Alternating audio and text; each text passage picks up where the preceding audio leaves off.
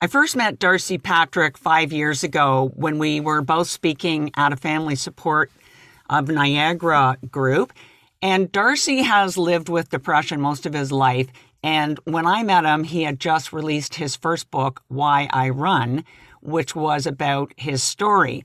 He's now written five books, and he's a public speaker, wellness writing coach, and uh, peer support worker. So he's really, really expanded um, his uh, his ability to share his journey. And Darcy is with me today to talk about his latest book, which is called Managing Wellness. Hi, Darcy. So, wow, five books. Four, you just written Why I Run, your first book, when I met you when we were both speaking at a Family Support of Niagara group. And you've written four books since then. And, um... Yeah, it's so you've written about the power of courage. So Why I Run was your first book, which was your story of living with depression and the journey for you to, you know, realize that that's what was happening in your life and your the start of your journey to wellness. And since then, you've written a book about uh, the power of creative writing, meditation, which we have already talked about is not my thing. So I sort of scanned that one. Um And the big let go, which is to, to, and we talked about that most recently, the idea of letting go of those things that are blocking you. So those behaviors and thoughts that are blocking you from, from achieving wellness. And now the new one, which came out um, last month, is called Managing Wellness. So now we've moved into the sort of getting rid of the baggage. How do we keep it going that way? And it's kind of a compilation of your other books. Yeah, because I write as I grow. So each tool that I wrote about in the other books, um, I had to learn how to apply those tools to, to all these new situations that I was facing in my life. Uh, and I really wanted to share, uh, you know, as I as I experienced these new these new ways of using the tools, I wanted to show people uh, how I was reaching different levels, right? So every time I write, it's always about my personal journey and uh, and how I've grown in each section of my life. And, you know, nothing I write about is uh, truly spectacular in my mind, but it is always one book leading to the next book, leading to the next book. Um, so they kind of write themselves because I'm living each section as I'm writing. And well, your books are extremely easy to read, and you've written them in really nice sort of bite-sized chunks. So you don't have to sit down and read, you know, a fifteen-page chapter all at the same time. And um, the uh, I know meditation has been really helpful for you. So I should I should say that I'm. I know it would be helpful for me, but I'm a little bit impatient still, so it's hard for me to um, to uh, kind of make the time, which is sort of a silly thing to say. But uh, so let's let's talk about managing wellness. The first thing that you say about it is that it's about creating your own personal connection in three the all three parts of who you are. So that's mind, body, soul, and yeah. And what does that mean, that that connection? Well, I think that we kind of forget about that connection as we go through our lives, that, you know, that we have a body that we're moving around in, that we breathe, right? Like the first thing I talk about is the power of the breath, the one thing that we completely ignore, and it speaks to us every day.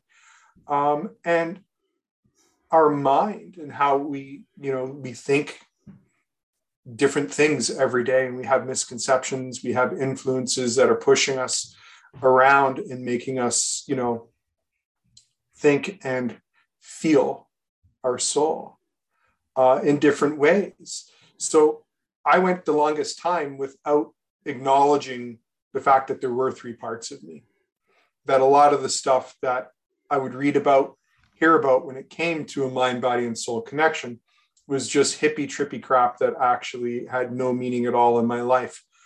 Um, but, you know, as I grew I had to really acknowledge the fact that, you know what, there are three parts to every single one of us.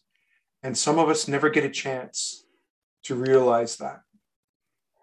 And my goal with writing this book was to like really show people that even the most stubborn dude on the face of the earth who struggled with depression for the longest time was able to put those three pieces together. And I wanted to show how. The um, the first thing in your book, and I and I did love this, was to fall in love with your breath. And part of that was not, you know, lie there, you know, and, and find a quiet time and breathe. It's really super easy. When you're facing something, you start by just sitting and taking five deep breaths. And as soon as I read that, I thought, I feel that. And it's something that anybody can do. So before we started, you are the easiest person in the world to talk to. But before we started, I took my five deep breaths, and it really does bring you down, ground you, and allow you to feel calm and focused on, on the, the task at hand. Yeah, so I call it the power of five, simply taking five deep breaths and actually paying attention to them. So I drew on another experience that I had when I started to really pay attention to the five deep breaths, and that was how I learned how to run long distance, where we, when we start to run, um, we start off really simply by counting with our hands. Uh, and you run for, you know, a certain amount of time, and then you walk, and then you run, and you walk, and you run, and then you're finished. So I decided I was going to use that same method where I use my thumb and I just, you know, I take a really deep breath and I let it go. And then I repeat, you know, with my set, with my first finger, my third finger, my fourth, and my fifth. And by the third breath, I had this warmth in the center of my chest. And I realized that I was creating this myself. And that by the fourth breath, I could really grow it. And by the fifth, it was there. And the calming that came from it was amazing. And the power of five deep breaths, it takes you, you know, maybe ten seconds to do this exercise. And it's something that, you know, is so powerful. And like you said, can just round you out and calm you down in any situation. And we just don't do it. And it's the simplest thing. And if we can f- do this and calm ourselves, then we can have a whole new understanding of that mind, body, and soul connection. How by taking the five deep breaths, we physically feel calmer, we feel that warmth in our chest, and we think clearer. And, you know, if we can even just practice that on a daily basis, we start to build that connection without even realizing it. And we can all take ten seconds, right? I think that, I think like I was, I was saying, you know, you think of, oh, I have to relax. So it's, you know, it's two o'clock in the afternoon. I'm all fritzed out about my work. I'll have to lie down for at least twenty minutes. I'll have to breathe. I'll have to, you know, clear my mind. And this is something that's so bite-sized. And I loved that you start your day. You know, when you wake up, you do five deep breaths to get into your day. And yeah, I mean, that's, and I can, I can just, I tried it this morning because we, we were just talking about it. Actually, we talked briefly earlier this week. And um, so I read the chapter last night and I thought, okay, I'm going to try this. And it's phenomenal.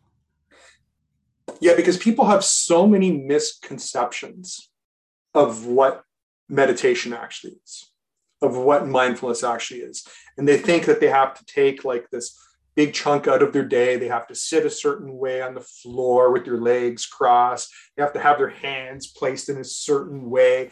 It's like, if you are allowing all these things to influence you, to push you around and stop you from actually enjoying your life, then man, you really need to buy this book, because managing wellness and just loving your breath, it's like as simple as taking ten seconds out of your day and doing it. And man, what a difference, right? So you can go from like dreading the day that's ahead of you when you wake up in the morning and you go, oh man, I got this going on, or I got this going on.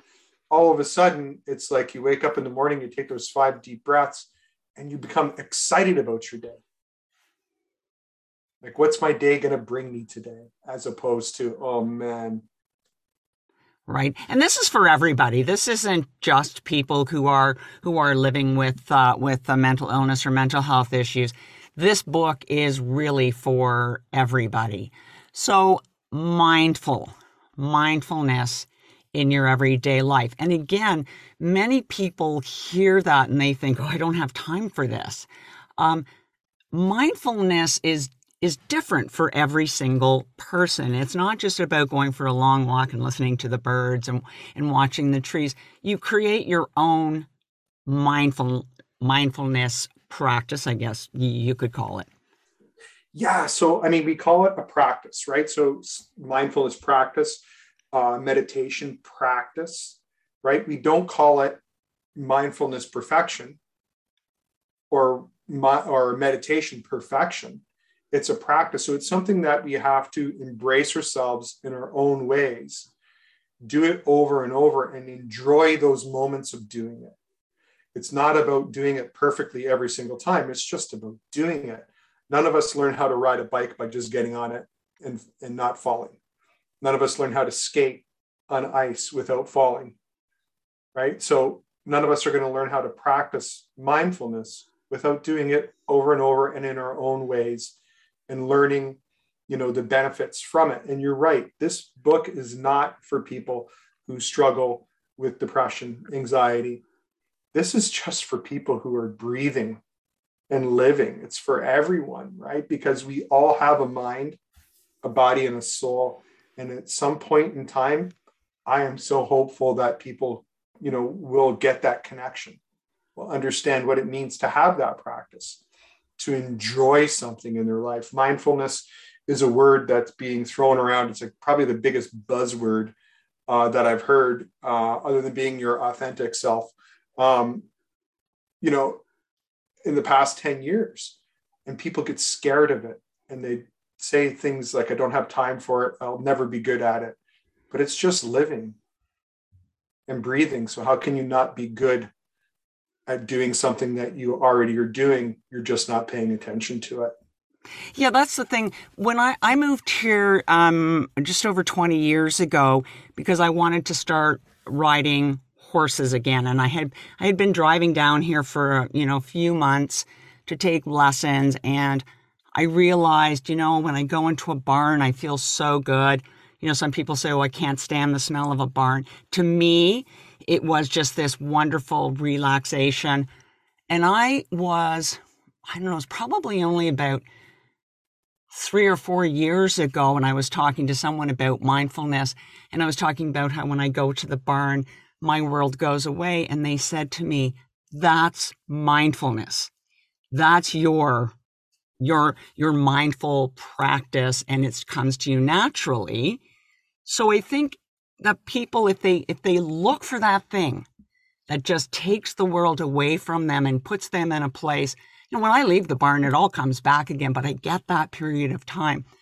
So if people just think about, what is it that I do in my life that takes it all away, packages it over there for a bit, and allows me to just bring myself down. Is that sort of the way you would you would um, uh, suggest to people how they find mindfulness, their their place? Uh, absolutely, and to celebrate the small things, right? Um, make them bigger. Right, because we do that with the negative, right? So if we talk about uh, negative situations that happen in our lives, we'll hold on to them for long extended periods of time. We'll romance them. We'll make them bigger and larger than life.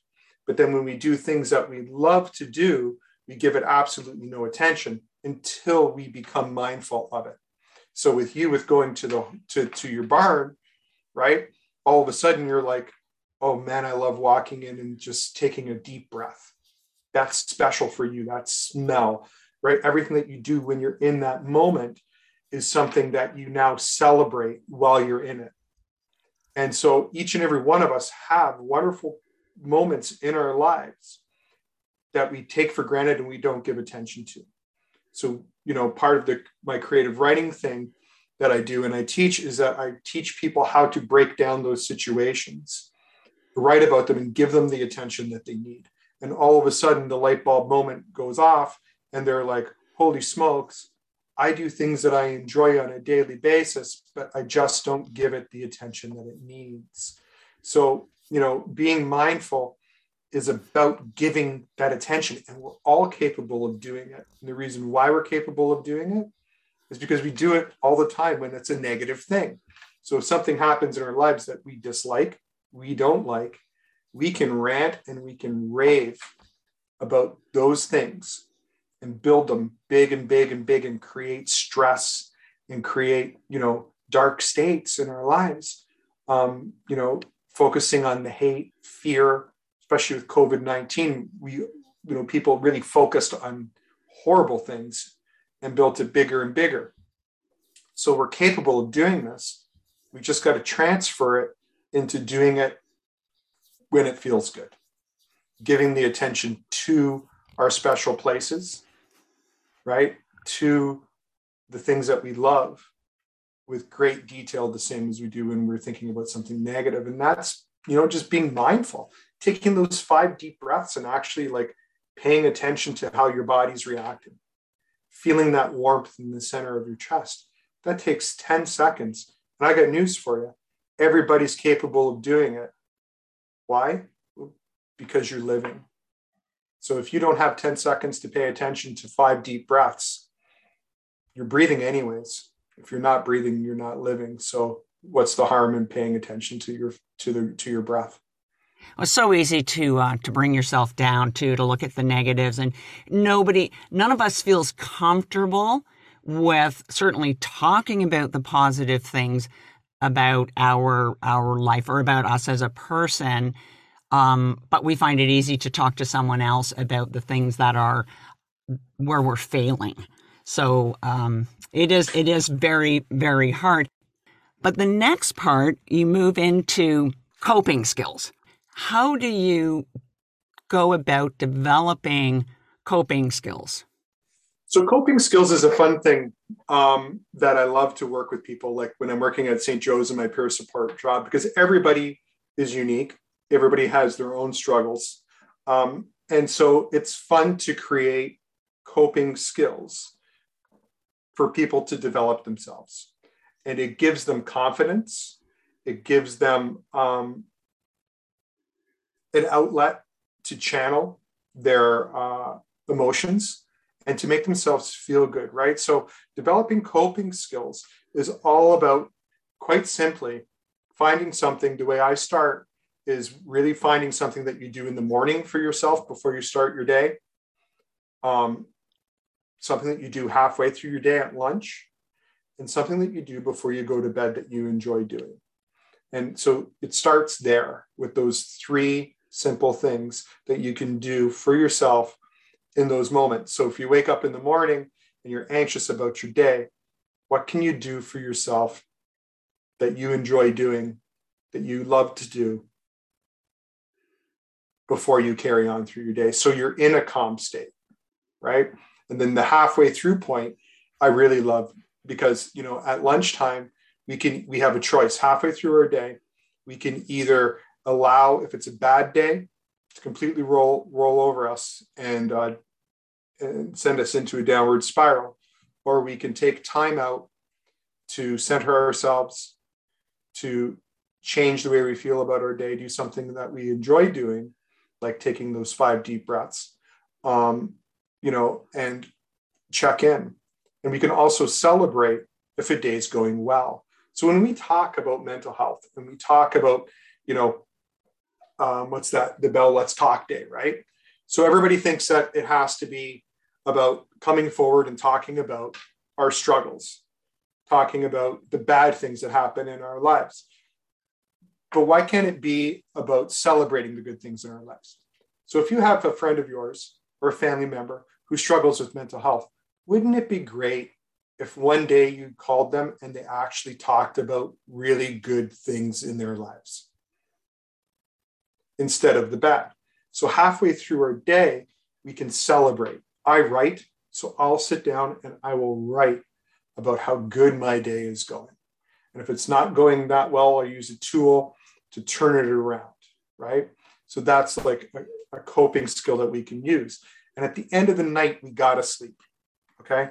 There's no other answer to this. You gotta sleep.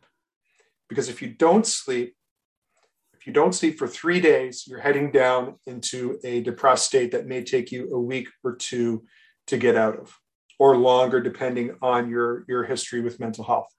So you gotta be able to go to bed and get a proper night's sleep, right? And if you don't, then like I said, you're going to be heading down a rabbit hole that may take you a while to get out. So having something that you do at the end of the night to feel good about yourself um, is like super important. You need that release. You need to, to go to sleep and know that whatever is there on your mind is going to be there the next day for you to deal with. But the most important thing is, is that you got to get some sleep. So when I develop coping skills with people, I make it really personal. And I start with just those three spots where you can care for yourself in a day: morning, noon, and night.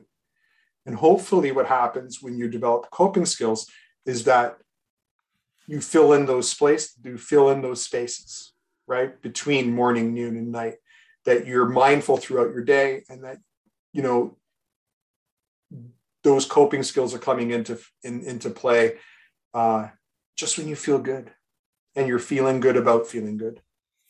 So some of the issues that might build up during the day, and then you get into bed and it's like all of these things, you can actually deal with those as you go through the day, even if it's morning, noon, and then night. And what I've learned to do is to say to myself, and if I sometimes, you know, I wake up in the middle of the night a lot thinking about stuff, and I say to myself, what can I do about it now?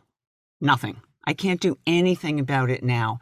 And it's taken me kind of years to actually, which, you know, it's amazing how long something can take to realize that instead of worrying about it all, I just have to say to myself, what can I do about it now? I can't do anything about it now.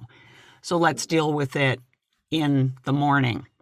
I know you don't know what your next book is, probably because you said to me, first the title comes to you and then the book just kind of flows from that.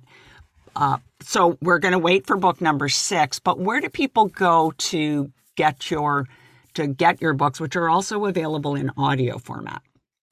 Yeah. So uh, you can visit uh, darcy patrick dot com, which is my website. And there's links to buy uh, online um, at Amazon, Indigo, um, the audiobooks. Uh, there's three audiobooks right now. The, this new book, Managing Wellness, I'm recording now, so that'll be out soon. You can get that through Audible as well. Um, and if you live in the Niagara area, you can uh, message me directly by email or, you know, Facebook or whatever, and uh, off my site, and I can get books into your hands if you live locally.